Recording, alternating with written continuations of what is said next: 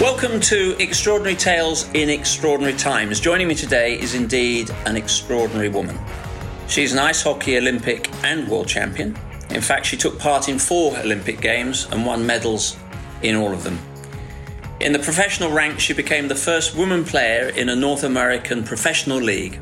Away from the field of play, she's a graduate of the Harvard Business School and now in the entrepreneurial hot seat as CEO of the Sports Innovation Lab. But back to the rink, where she was named the US Olympic Committee's Player of the Year and later became only the fourth woman and second American woman to be inducted into the Hockey Hall of Fame.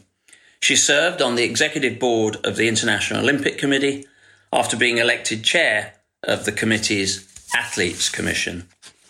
A steadfast and unflinching champion of women's sport, her career off the ice has maintained the highest level of commitment to sport and the welfare of athletes. I'm delighted to welcome a true American hero, Angela Ruggiero. Angela, you're very welcome.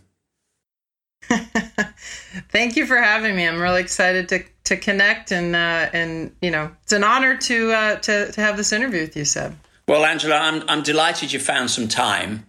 Um, and look, I could have probably spent the majority of this podcast just running through your CV. And I can't remember who it was that once said to me that, of course, we only ever reach perfection on our CVs.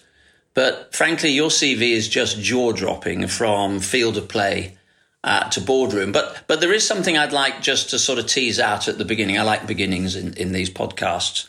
I'm always fascinated by the things that I guess in our formative years shape the lives that we go on to lead. And, you know, we, we know the central pillars, their family, their friendships, their geography, their landscape, uh, and, and often their education.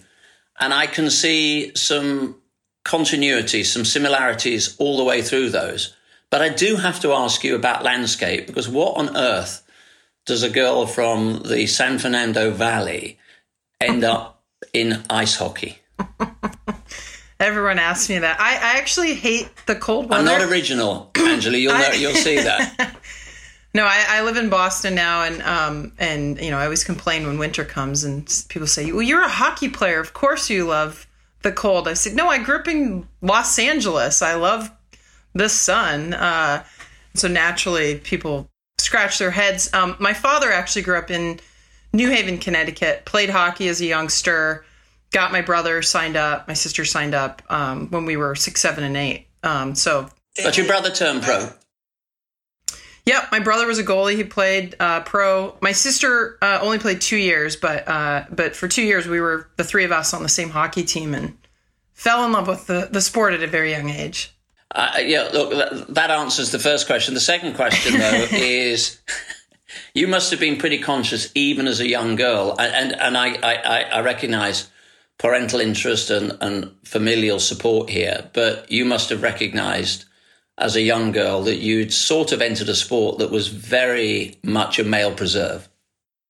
Yeah, even as a seven year old, um, having my sister on the team was great. Um, but after she stopped, I, I actually became the only girl in the entire state playing in my age.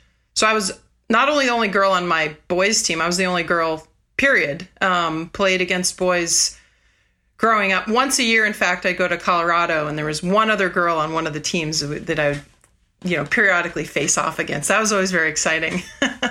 but um, no, I, I, learned I learned about you know gender at a very young age. Uh, one of the formative events of of my childhood was uh, when I was nine. I got left off of a um, a, a team because I was a girl. They didn't want you know they didn't want me on the team, the parents at least, the boys' parents. Uh, and uh, my brother and my dad got to go to Canada, left me at home, and I was probably the third or fourth best player on the ice. Um, but my dad said, "You can you can quit, prove them right, or you could be the best player next year, Angela." And they have to take you and prove them wrong. And that again set the stage, I think, for a lot of how I approached um, anything. Uh, it, it was such a great lesson and thankfully obviously my my family supported me but yeah i absolutely knew i was the only girl it's it's um, it's an interesting it, this is an interesting one for me because eh, not that long ago, I was in conversation with Billie Jean King. I think we must have been sharing a, you know, a hospitality box. I think it was at Wimbledon, and she was telling me that it was the kickback and the adversity. Uh, and in her case, it was being told she couldn't join the local tennis club, but she refused to wear a skirt. She wanted to play in shorts uh, and disappeared off. And actually, I think for a time, ended up playing baseball and then came back to tennis. But it was that moment that made her, you know, fight particularly for equity in in the women's game. Yeah, she and she's one of my uh, consider a good friend. She started the Women's Sports Foundation. I was the president there for two years. Learned so much from her um, and her partner Ilana, and that just like what they've been able to do in sports because of feeling that at a young age, obviously, and then wanting to make it better for those that came after her. And again, at first it was about Angela, I think, hey, how do I prove myself on the ice? How do I make this team? It certainly gave me focus and intent, um, you know, allowing me to make the national team at a, at a, at a very young age. But now it's exactly what, what Billie, uh, I'm sure, expressed to you, which was like, how do you make this better? How do you change the table so that others that come after you in particular young girls, but also young boys that need to see, you know, I think role models of both genders. Um, uh, you know, how do you just change the dynamic of sport so that it's open and inclusive for everyone? And and having that that experience as a young person, um, I think shaped my view of sport and why I'm still in sports even after I'm done playing. But look, you you, you navigated four Olympic games, mm-hmm. uh, and I guess that that gave you sort of access and and you know absorption to all sorts of influences in the game and, and particularly international. But um, but it strikes me that the big moment, and you may disagree with this, but the big moment was actually breaking into a, a male league uh, in the US. Uh, but uh, as I go through your CV, at each and every stage in your career, whether it's on the field of play or in the council chamber or even in the boardroom at, at commercial level, it seems that you have grown in every in every background, in every environment that you've sort of absorbed these lessons and used them to to understand the next step of the way and to certainly be even more resilient. Am I right in thinking that? Uh, no, I think I just I love I love a good challenge. Um, I love uh, you know pushing myself. You know, I played in four Olympics, and and one thing I you know I always think back on is like how do I get better each and every games? What are the little things that I that will allow me to improve and not just make the team, but have an impact on the team. And so as I you know proceed outside of sports, whether it's academics or business that's my approach to everything is just that growth mindset i'm naturally curious and uh, and you know i learned so many lessons again as an athlete that i'm applying now again whether it's the boardroom my company you know anything that i do that i'm you know again why i'm such a big advocate for for sports you know you you you learn setting goals and being on time and you know all the things that we need to do to be i think successful in in anything so uh, you know definitely credit my athletic experience to giving me that exposure. Um, but yeah, I just love, you know, I love, I'm, I'm very interested in people and in companies and, and almost anything. So when I'm involved in something, I love just throwing myself into it. It's interesting. You're the same way though. Yeah, I, I, guess to a certain extent. And it, it's interesting because some of the things that you've just talked about, the the great attributes, the great things you do absorb from sport, you know, the goal setting. I mean, the simple thing of, of just being on time for training sessions. But actually, they're not complicated, are they? These are just bedrock influences that if you absorb them through sport, you sort of hold on to them for the rest of your life.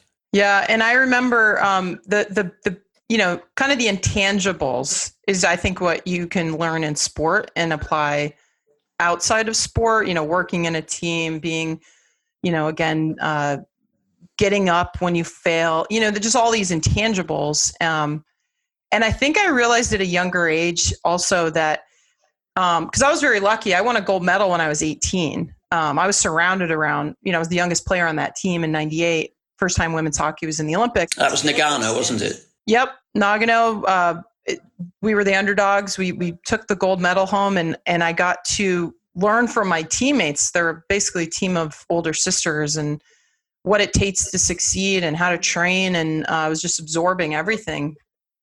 And uh, and I remember when I was at uh, in undergrad at Harvard, I was incredibly intimidated when I applied there, and I had the I had the lowest expectations for myself. I, you know, I, I think freshman year, I'm like, I just want to get C's. Like I didn't want to fail out because I was so intimidated.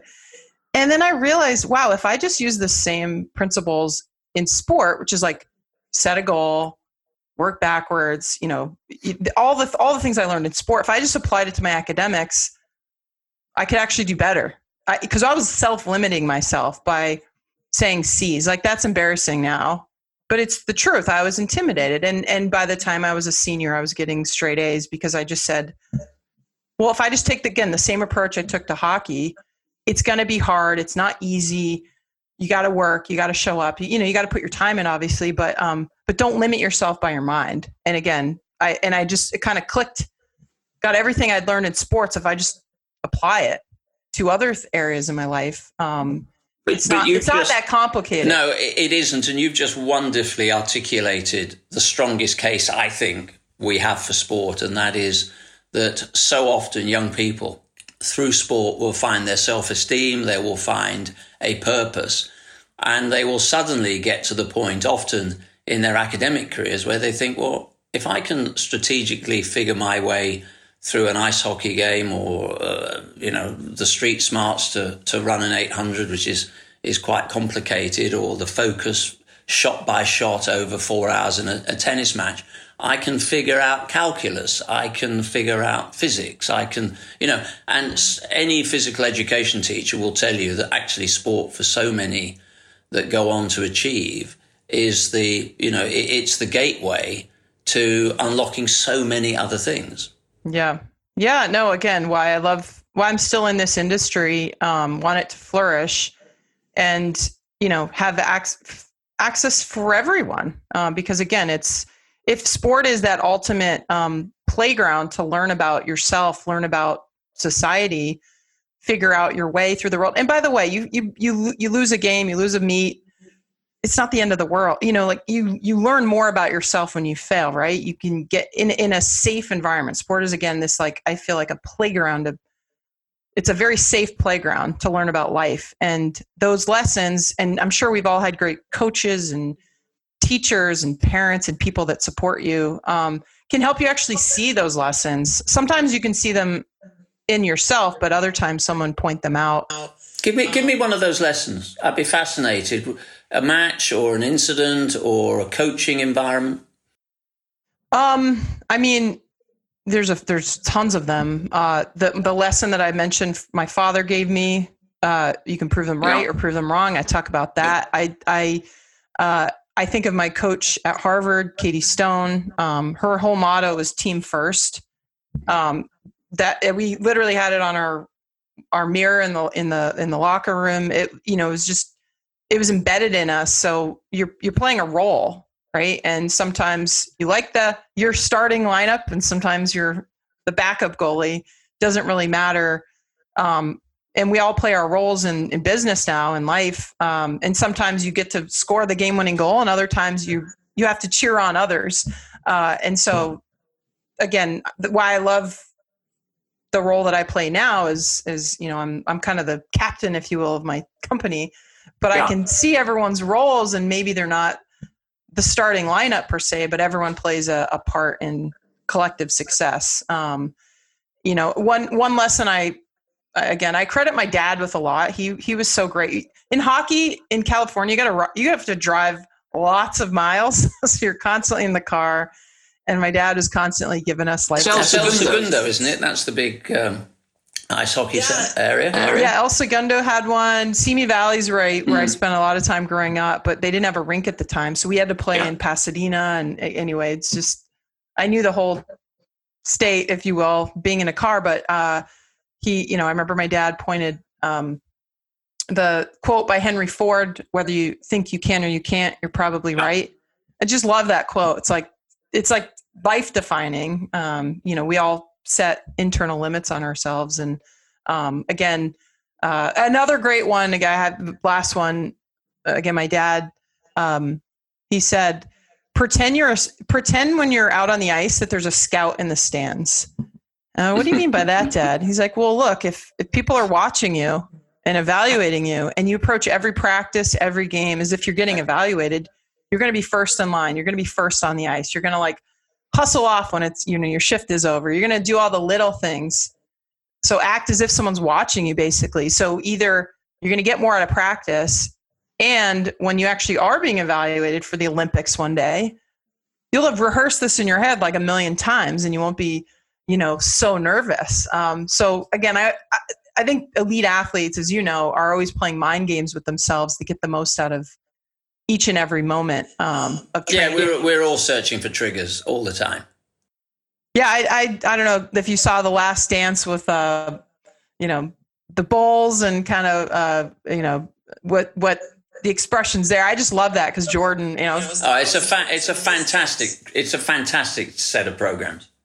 If you could just ask athletes like, what are the head games you you intentionally play with yourself to find that motivation, and I think that'd be a fascinating. I always I always found driving back from a particular venue in London, you had to drive through a you know a, an interesting neighborhood and I always deliberately drove through it. I went out of my way to drive through it after racing. And it was just a gentle reminder that if I didn't keep on winning, I might end up living there. And it was, it always, it, you know, often actually off the back of a, of a, of a good win only a few hours earlier. I mean, we are all keeping you humble. Yeah, no, it, it, exactly. Let me, I, I want to pick up another theme here because I'm sort of, we're sort of teasing it out as we go along. And I've talked about, you know, the theme of, of beginnings and we talked about the genesis uh, of your career. But I'd like to move on to another area uh, that you've also made a, a, big impact in. You and I have something in common, although there's quite a lot of years in between that commonality. Um, I was the first member of the Athletes Commission at the International Olympic Committee. It was a sort of fledgling organization that came out in you know one of the congresses in 1981 when you know, the world started to think that athletes really needed to be able to have voice to some of the decisions. Uh, you went one stage further, of course, because you actually got elected as chair uh, of, of the Athletes Commission. And by implication, that again puts you onto the executive board uh, of the International Olympic Committee. Was your passion, and it is a passion, and I've heard you speak about it both privately and publicly, for the welfare of athletes and athletes having a role in that decision making process. I'm guessing that that was a theme for you that had been baked long before you took up the role at the International Olympic Committee, but it did help yeah. you in that role. No, and uh, yes, I thank you for being a part of that first commission first first of all because you set the stage for I think, you know, for for me and for others to to help athletes, to represent athletes. So, uh, first, just want to say thank you. Um, it was an honor of a lifetime to be able to sit in that role and be the chair of, of the IOC Athletes Commission um, and help, you know, guide our strategy.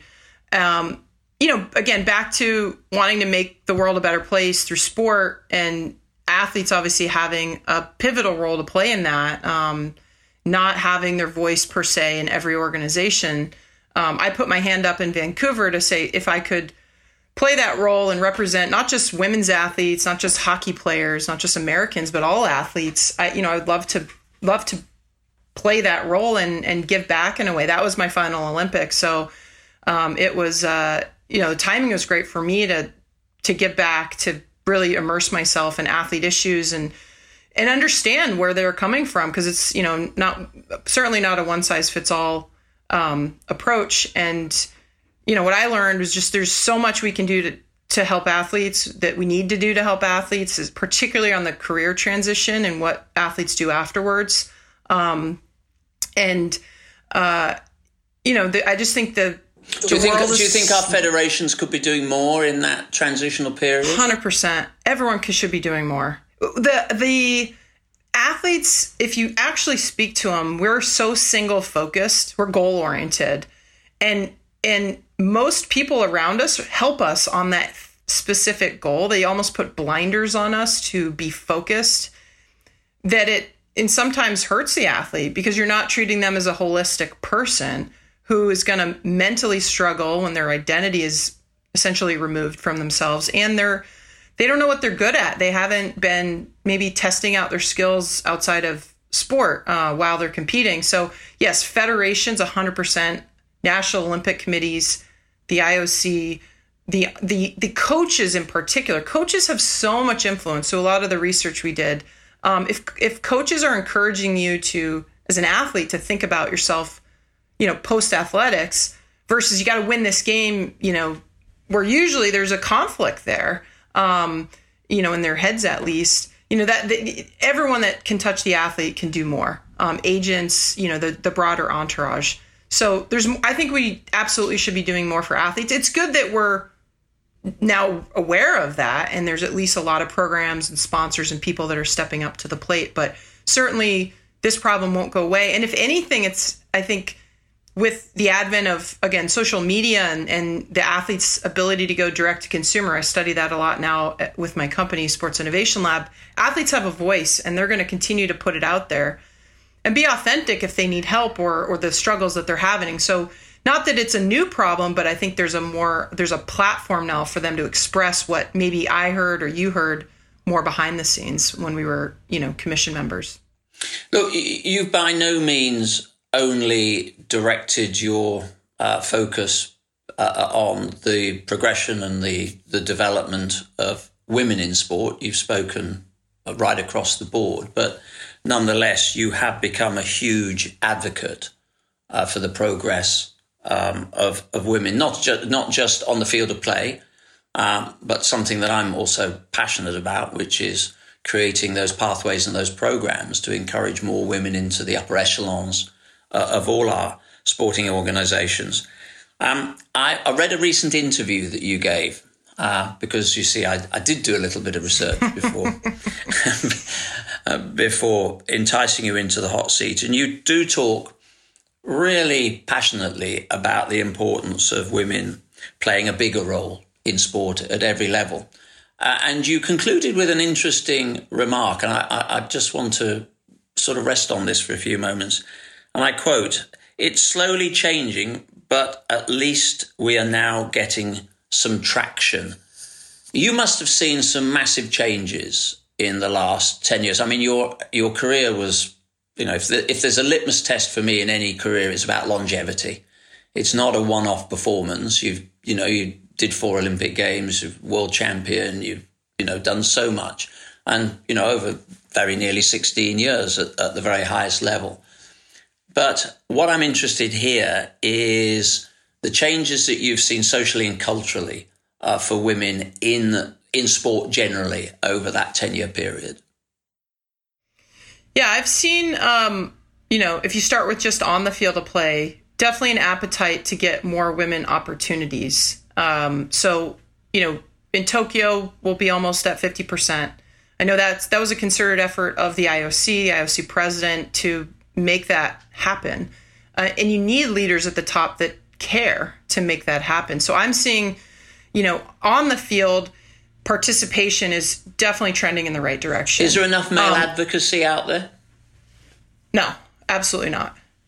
There, there's, there are great men that care, but I, I what men say privately versus publicly, I think I would love to see more men that think it, that have the best intentions, use some of their their credibility, their cachet, their their positioning, their fortunate positioning in the world to stand up because that's hard.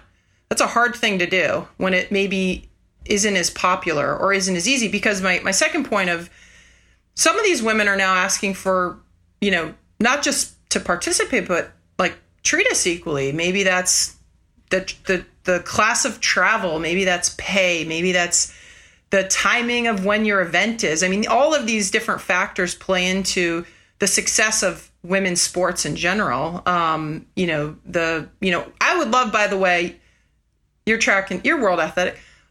What if a woman finished the Olympics in marathon? What if we flopped men versus women?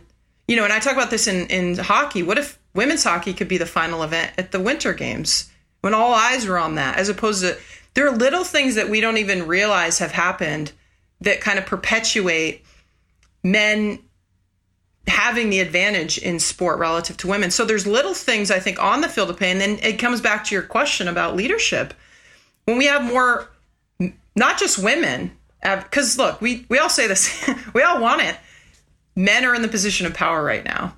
So having strong male advocates, I call them ambassadors. You're definitely a ambassador, by the way. I've heard you put your neck on the line and talk passionately about men and women having equal opportunity in the boardroom.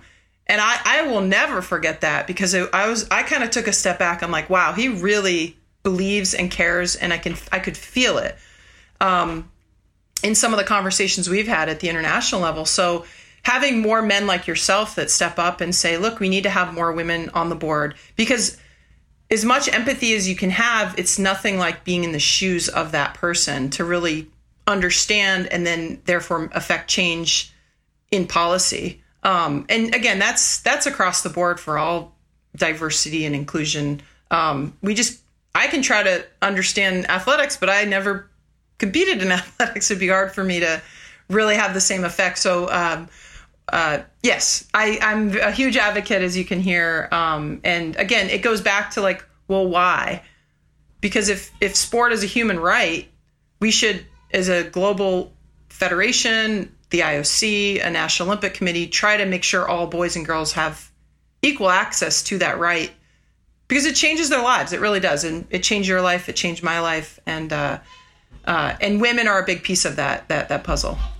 But I, I, I think, and I, am interested in your view here. The I, I, think the landscape now, particularly as we go into the post-pandemic world, uh, and particularly around making sure you know that those communities that have been hit hardest. You know, we went into the pandemic coming out with pretty much the same line. I probably used it myself that it was the great leveler. This isn't the great leveler. It hasn't been the great leveler. It's hit communities that have been least able to protect themselves uh, whether educationally, aspirationally, whether it's poor housing or, or job opportunities. Um, and the one thing we know that we can have an effect on through sport, I guess, is boosting immune systems through exercise and providing that accessibility. So my instinct is that this is probably the best environment that sport has had in many generations to make that case directly to our political leaders that sport actually can help us in a really constructive way come out of this and into you know a, a few more of the sunlit uplands.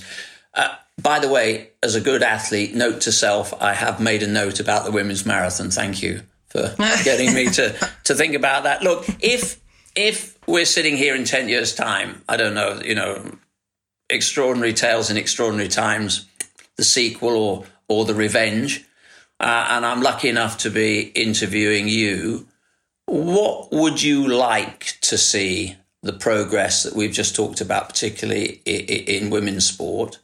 Uh, what would you like to be reporting back and, and witnessing with pleasure over the next 10 years?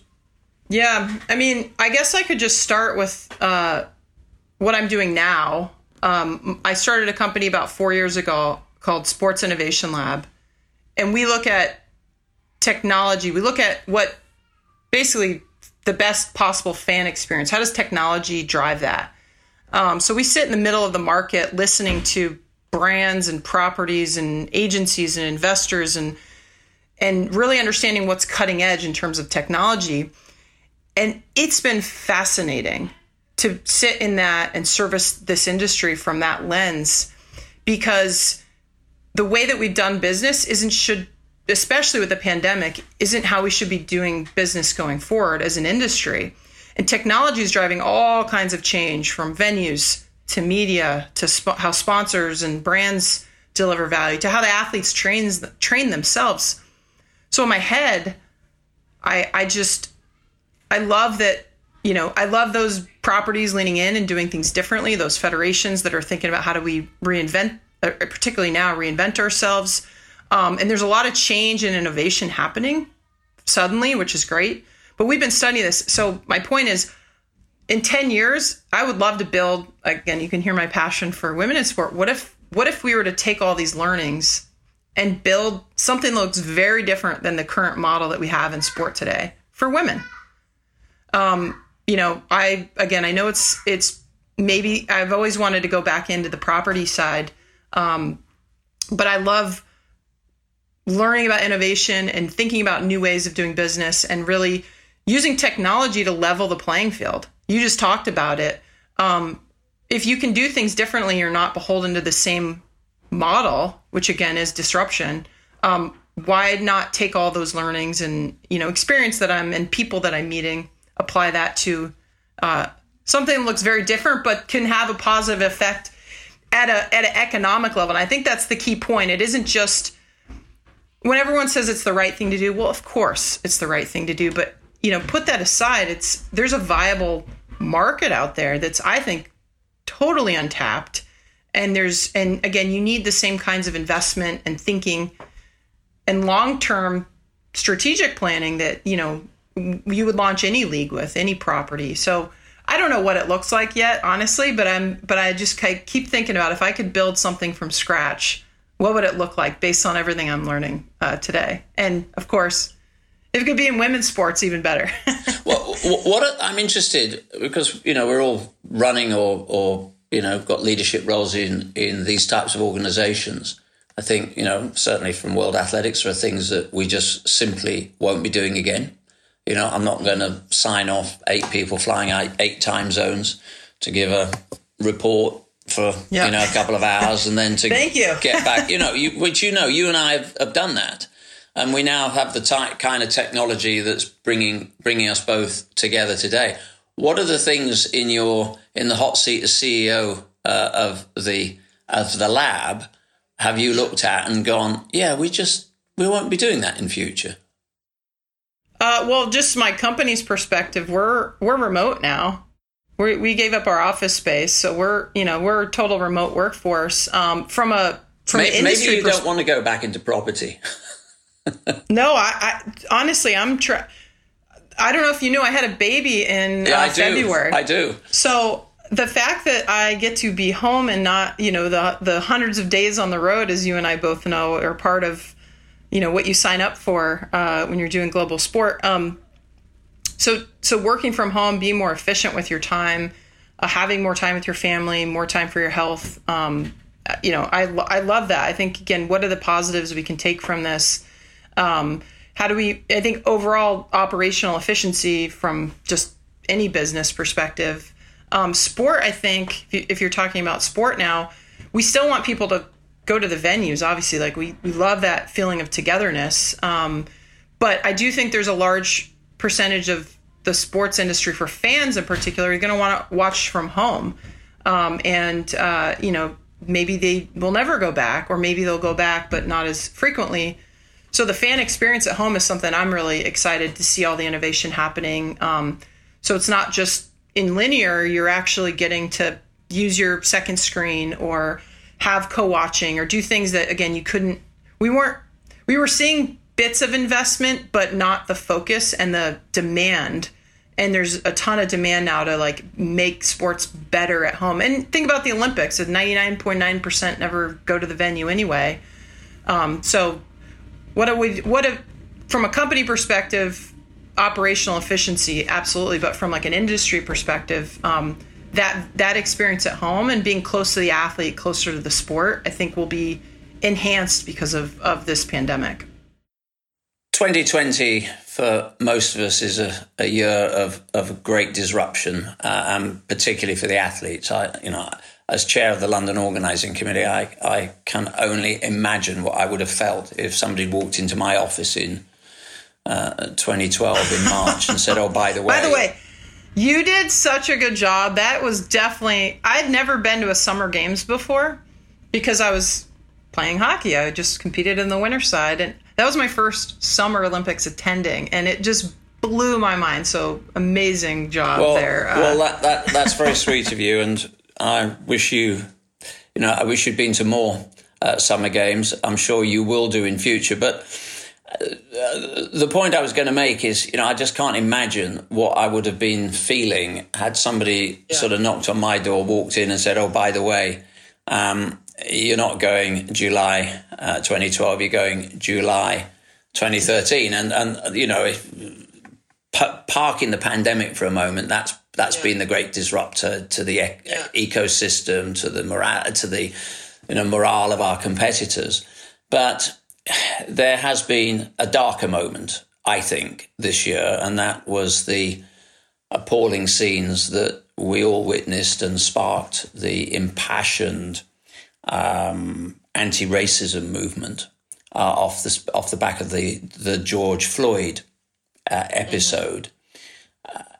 Sport can and should, I guess you would say, play a significant role in in all the big moral hotspots, whether it's the global hotspots, whether it's racism, whether it's um, gender equality, the LGBTQ co- community, uh, and what what role do you see sport playing in future? Is it an even more marked one, and is it going to produce some some sort of authoritarian clashes with our federations and with the structures out there? Yeah, I think uh, you know sport is a reflection of society, and uh, and at times, you know, whether you just look at it for its face value and say, you know, kind of this is where we are in terms of uh, our progress, but here in the U.S. with George Floyd and and kind of the social upheaval that's created, um, it's definitely sparked a change, I think, in how the leagues here in the U.S. at least are approaching. Um, societal issues and for the first time you're you know allowing players to literally have patches on their jersey and talk and have a platform to talk about what they care about and that's in direct conflict with rule 50 uh, in some ways uh, you know at the olympic level uh, so I think there's going to be a massive clash and a hard conversation that's already happening. I know on the IOC Athletes Commission, but in global sport in general, and how do you how do you deal with this? In if sports supposed to be apolitical again at the global level, um, yet it's 100% political, and athletes increasingly want to be authentic, want to have a voice, and don't need permission any longer. They have their social platforms to go direct to fans, direct to consumer. Absolutely, I think this will increasingly be a hot topic that we have to work through. Um, but you know, you're not i don't think you're going to be able to go back to way it was where athletes don't feel like they can't express their views um, for fear of punishment because in some ways the market's rewarding them by the most authentic athletes that are speaking out for lgbt rights social justice the environment pick pick their cause um, pick what they believe in are are better aligning now with brands and that again is is is moving the needle for those brands who and look at athletes, they have exponentially more followers on social than any property, than any federation, than any. So I think, again, athletes are getting more power, relatively speaking, more voice. Um, they've always had an opinion, but now they're vocalizing that opinion and they have a way to do it more effectively. Um, so I think back to your point of, of okay, if we're going to go to a, a, a country that the world disagrees with, or we're going to align with something that's um, there's a clash in one way, shape, or form. It's just going to come to head more in sports and uh, be more of a hot topic. But in some ways, maybe a force for good um, to shine a light on the things that we should be doing, but maybe we've overlooked as a society. So I'm an advocate for it. I mean, I just think athletes. Sometimes it's about sport, and you want to use your platform to win in sport, and sometimes athletes want to use their voice to change something else about the world. And uh, I don't know. Good luck. You're you're you're leading this now in some ways. Uh, you know, with with with World Athletics and your membership now in the IOC, it's it's going to be a really tricky topic, I think, for all the leaders out there. Well, I've already uh, I, I've already been very open that I'm entirely happy for an athlete to take a knee uh, at an Olympic Games and, and even on the podium, as long as it's done with with full respect for uh, uh, other other competitors. But what I'm interested about here is you've confronted many of these challenges. The very nature of your career, the longevity of your career, the the the the, the socio cultural process that you've also been through. What is the advice you would give to young competitors um, that you would have given to yourself 10 or 15 years ago? Because they're now going to be in a more complicated landscape than they've probably ever been in. And I think sports federations, if they're smart, will recognize that athletes displaying, you know, authentic observations and traits and reflective of the world they live in is actually good for their sport too. Yeah, and I would uh, rather than just point it at the athlete, I would point it at the organization. I, I'm a huge advocate for the pie can be bigger for everyone if we work together. Athletes are, are an asset at the end of the day, if you want to look at it from that perspective. Athletes, uh, we talk about athlete data a lot. Who owns the data? And there's always a conflict there. Again, we, with Sports Innovation Lab, we, we, we talk about these big themes. Well, what if you shared it? What if there was some mutually beneficial agreement that you shared your heart rate just as an example and there was there's a market out there for it and the athlete made more money but so did the federation or the property same thing with with again what we're talking about here um, athletes have a voice you can't put a muzzle on them anymore they they they they want to be authentic that's this new generation um, and how do you align with them i think at the end of the day versus trying to put a box around them and create really restrictive rules um, how do you do it in such a way that's authentic, but again, grows the pie for everyone? That's the direction I would love to see because you can't go back in the past. You could look into the future and recognize that if athletes are gaining power and voice and platform, it's better to be aligned with them and support them if some of that comes back to the organization. So, um, yes, athletes that don't see that or feel like there's a conflict will, I think, increasingly, you know, me 10 years ago, I would have been frustrated. I was frustrated. I, you know, we stood up against our national governing body when we felt we weren't being treated equally. I would have rather been in a situation where we co-authored, well, what to do next, how to how to move forward. Um, so maybe that's the middle child in me and uh, the, the mediator. I, you know, but I just feel like the. See, there we go. We're back. We're going back to families again.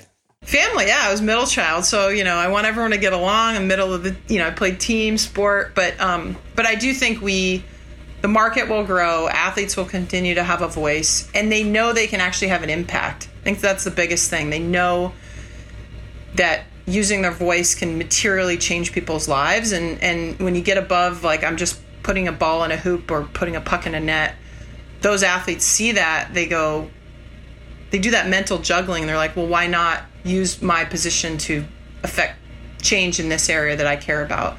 That's not going to go away, and you can't ask an athlete to to put that somewhere. Uh, listen, uh, Angela. Sadly, I'm trespassed into more time than I really should have, have demanded of you. Um, we all have a bucket list. I'm, for the life of me, trying to figure out what's left on, on your bucket list because you have done and achieved so much. Is there anything? Bucket list? Um, I mean, I think I sort of told you this vision to like build build some new new way of doing sport.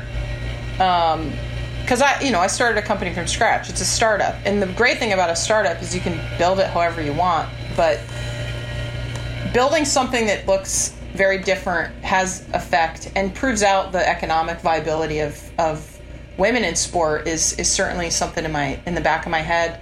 Um, but I would love to just you know I don't know bucket list, but now that I'm in the business side uh, of of sport, um, you know, just I don't know, have a positive effect there. Change the industry in some way that is, you know, leave my mark in a way that again leaves the business of sports better than just on the ice. That was always what I, I always tried to help young girls and help my sport. And now that I'm in kind of the global business, uh, how do I help that? I don't know if that's a bucket list. I've already jumped out of a plane. I can't really. Uh, you have to come back to me on that. I got to think about what I what I. Oh, I need to. Tr- I need. There are warm weather places that I never got to travel because I was playing hockey. So I have a lot of traveling where I'm not going into a conference room.